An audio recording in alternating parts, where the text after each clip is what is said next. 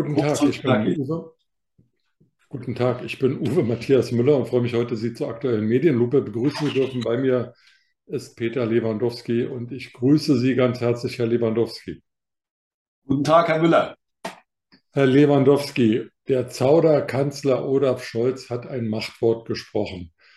Ich will jetzt nicht mit Ihnen diskutieren, ob ein, zwei, drei, vier, fünf, sechs Kernkraftwerke oder gar keins besser ist, sondern ich würde gerne von Ihnen wissen, ob das Machtwort von Olaf Scholz ein Machtwort ist oder was es sonst ist. Naja, es ist ein Hilferuf. Ne? Also ich glaube, die Koalition war am Ende, um es mal ganz offen zu sagen, aber sie konnten sich natürlich auch nicht leisten, das Ganze jetzt platzen zu lassen. Aber man muss es einfach mal so sehen, dass die Richtlinienkompetenz des Kanzlers ja äußerst selten eingesetzt wird. Das wissen wir alle.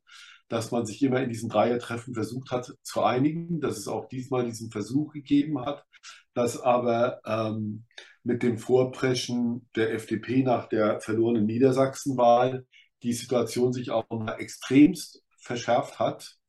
Und ähm, das hat halt zu diesem Schritt geführt, der jetzt ebenso geführt wurde, wie er ist. Was bedeutet das für die Koalition? Werden die Grünen, die ja gerade erst den Parteitag beendet haben und gesagt haben, die Kernkraftwerke gehen am 31.12.2022 vom Netz, werden die das einfach schlucken, wenn Herr Scholz ihnen sagt, nö, interessiert mich nicht, wir machen weiter? Die Grünen haben einen Fehler gemacht, würde ich sagen. Das war, sich erstmal zurückzuziehen und gar nichts von sich hören zu lassen. Da war die FDP schneller. Jetzt sind wir doch mal ganz ehrlich, was ist da passiert? Zwei Atomkraftwerke, die in den Streckbetrieb genommen werden sollten, werden in diesen Streckbetrieb genommen. Das dritte Atomkraftwerk, gegen dessen Streckbetrieb sich die Grünen ähm, ausgesprochen haben, wird auch in den Streckbetrieb genommen. Ja? Das heißt, im April nächsten Jahres ist Schluss. Ähm, das heißt, die Forderung der Grünen ist zum Teil tatsächlich erfüllt worden, bis auf das eine Atomkraftwerk. Die FDP hat gefordert, Atomkraft über das Jahr 2024 oder bis zum Jahr 2024 mindestens heraus zu betreiben. Das ist nicht erfüllt worden. Dafür haben sie dieses Emsland noch mit dazu bekommen, wobei ähm, der Streckbetrieb für das eine Atomkraftwerk Streckbetrieb heißt ja, wir strecken das Ganze. Das heißt, es wird auch jetzt Energie runtergefahren, damit wir noch Energie für das Frühjahr haben der Anteil daran ist nicht besonders groß.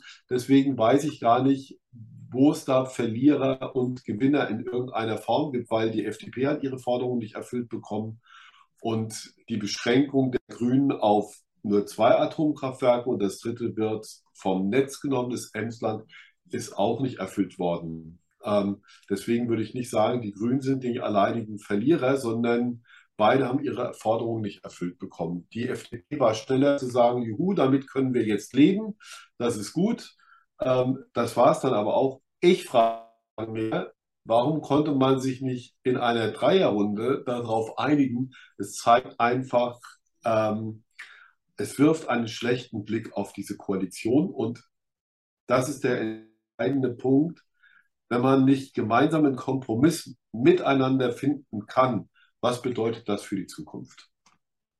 Könnte es vielleicht sein, dass Robert Habeck Olaf Scholz darum gebeten hat, ein Machtwort zu sprechen, damit er vor seiner grünen Basis nicht blamiert dasteht? Ich will noch mal daran erinnern, wir hatten, glaube ich, in der letzten Sendung über Niedersachsen, die Niedersachsenwahl gesprochen. Da hatten Sie uns erklärt, Gorleben, Brockdorf und so weiter. Also Niedersachsen ist die Keimzelle der atomaren Gegner der Grünen. Die Grünen haben plakatiert, Emsland wird abgeschaltet. Viele Grüne sind oder die Grünen sind von vielen gewählt worden, weil es den Atomausstieg geben sollte. Und nun gibt, er ihnen, gibt es ihnen halt diesen Atomausstieg am 31.12. nicht. Dreieinhalb Monate später, aber eben nicht zum Jahresende. Wie glaubwürdig ist denn eine Politik, die was verspricht, was wenige Tage später dann schon wieder einkassiert wird? Na, es ist ja noch nicht mal eine Politik erstmal, sondern es ist die Forderung auf einem Parteitag. Und dann sieht man, was aus, daraus für die Politik tatsächlich entsteht. Ähm, der entscheidende Punkt ist, und das gehört auch zu dieser, ich weiß nicht, wie man das nennen soll, zu dem Machtwort von Herrn Scholz, dass es keine neuen Brennstäbe gibt. Ja? Das war, wir, ähm, wir müssen mal eins bedenken, diese Brennstäbe funktionieren nicht mehr lange. Ja? Es gab seit 2019 Sicherheitsbedenken, es gab auch keine Sicherheitsprüfung mehr. Wenn man sich entschieden hätte, die Atomkraft länger laufen zu lassen, man hätte auch neue Brennstäbe gebraucht. Die müssen individualisiert pro Atomkraftwerk sein, obwohl die drei von dem gleichen Typen sind 1988 gebaut, sind das doch ganz, ganz große Vorgänge. Ich glaube, äh, auch wenn man sich jetzt in Niedersachsen aufregt, dass man mit diesen dreieinhalb Monaten leben kann, weil das Grundproblem der Atomkraft ist jetzt, sind jetzt nicht die Atomkraftwerke an sich, sondern es ist die Sicherheit und es ist die Entsorgung. Und das ist das große Thema. Und Deutschland steigt aus der Atomkraft aus. De facto ist Deutschland mit dem Nichtbau von Atomkraftwerken, da müssen wir ja auch mal ganz ehrlich sein, 19, ab 1988 wurden keine neuen Atomkraftwerke mehr gebaut. Also könnte man sagen, Helmut Kohl hat schon den Ausstieg eingeleitet äh, in Absprache mit den Energieversorgern. Ähm, Zweitens haben wir das ganz, ganz große Problem mit unserer Energie, weil wir Energie woanders hinliefern müssen, weil die französischen Atomkraftwerke nicht funktionieren werden. Die funktionieren, wird sich bei uns der Strommarkt auch wieder etwas beruhigen. Und der Anteil der Atomkraft insgesamt, das wissen Sie genauso gut wie ich, Herr Müller, beträgt derzeit 6 Prozent. Jetzt werden die Sachen nochmal runtergefahren, dann wird der Anteil noch weniger werden, weil es in den Streckbetrieb reingeht. Also worüber reden wir? Wir werden kein dunkles Deutschland in irgendeiner Form haben. Sie vielleicht im Süden, aber wir nicht im Norden. Wenn man die Atomkraftwerke, die Ende 2021 abgeschaltet wurden, wieder hochgefahren hätte, dann wären es 15 Prozent, die diese sechs Atomkraftwerke ja zur Stromversorgung beigetragen hätten. Und 15 Prozent ist, glaube ich, schon eine ganz gute Zahl. Nee, das ist, aber das ist ja hypothetisch. Das ist ja, das ist ja in der Politik auch nie diskutiert. Das war auch nie ein Wahlkampfthema gewesen. Da waren sich die, alle. Also, Entschuldigung, die FDP fordert das und die CDU, CSU auch. AfD sowieso. Aber ja, äh, die FDP fordert es jetzt, aber ich könnte auch sagen, im Koalitionsvertrag äh, ist da das Ende der Atomkraft überhaupt noch festgeschrieben. Das ist ja Gesetz. Das ist ja aus der alten Legislatur Periode hätte man in den Koalitionsvertrag eine Änderung des Ausstieges aus der Atomkraft reinschreiben müssen oder auch anders diskutieren müssen. Das kommt jetzt alles. Es kommt nach verlorenen Wahlen. Äh, das war vor Niedersachsen bei der FDP auch nicht das große Thema, muss man mal ganz ehrlich sein. Als dann Herr Lindner aber beschlossen hat, ein eigenes Profil das ist Bauernfängerei. Da geht es nur um die Sachlichkeit. Ja? Es geht auch gar nicht um Ideologie, sondern es geht in dem Fall tatsächlich um das praktikable Umsetzen einer neuen Atomenergie, wenn sie denn gewünscht sei, und die ist komplizierter, als wir glauben. Jetzt muss ein neues Gesetz im Bundestag beschlossen werden, damit die Atomkraftwerke dreieinhalb Monate länger laufen können. Dafür braucht Olaf Scholz die Stimmen seiner Koalition. Wird er alle bekommen? Wird auch äh, Jürgen Trittin äh, für dieses neue Gesetz stimmen? Nein, wird er nicht wird er nicht. Und das wird auch nochmal spannend.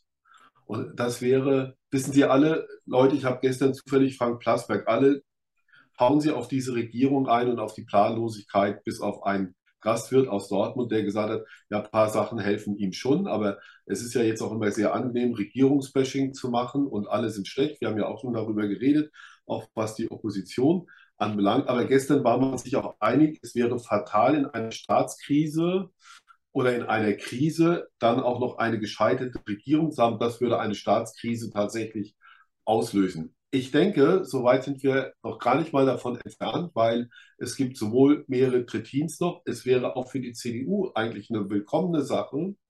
Also er braucht alle Stimmen der Ampel. Ob er die alle kriegt, weiß ich nicht. So, ich weiß noch gar nicht mal, ob er alle Stimmen der SPD bekommen wird. Das wird ein Problem. Und was passiert, wenn äh, der Winter relativ hart wird, die Gasvorräte relativ stark aufgebraucht werden und Russland ähm, nicht wie durch ein Wunder im Februar, März anfängt, Gas zu liefern, bleibt es dann beim Atomausstieg am 15.04.2023 oder fängt dann die Diskussion wieder neu an?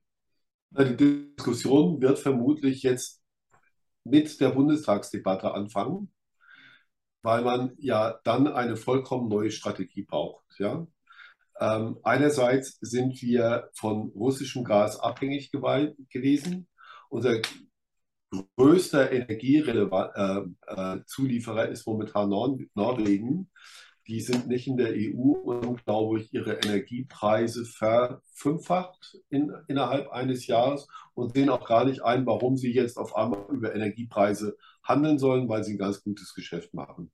Das Kernproblem ist, werden wir es schaffen, über nationale Alleingänge hinaus eine Lösung zu finden, die sowohl praktikabel für Europa im Energie, also im Einkauf von Energien ist, aber wie kriegen wir auch ein Konzept hin? Und da würde in der politischen Diskussion auch die Atomkraft mit dazugehören, wie man sich gegenseitig solidarisch tatsächlich in irgendeiner Form unterstützen könnte. Das sind die Kernfragen. Jedes Land für sich alleine wird das nicht schaffen. Lewandowski, abschließende Frage. Ähm, ist Olaf Scholz jetzt vom Zauderkanzler zum Führungskanzler mutiert? War das Machtwort kraftvoll oder wird es verpuffen? Das wird sich in der Bundestagsabstimmung zeigen, ob es verpufft. Also er will natürlich, wer Führung bestellt, kriegt auch Führung. Das wollte er jetzt damit beweisen. Ich glaube auch, dass er reichlich genervt ist, weil er ist von allen dreien leider der politisch erfahrenste. Er ist auch ein großer Schweiger, aber ein Spieler hinter den Kulissen. Das hat alles nicht fun funktioniert.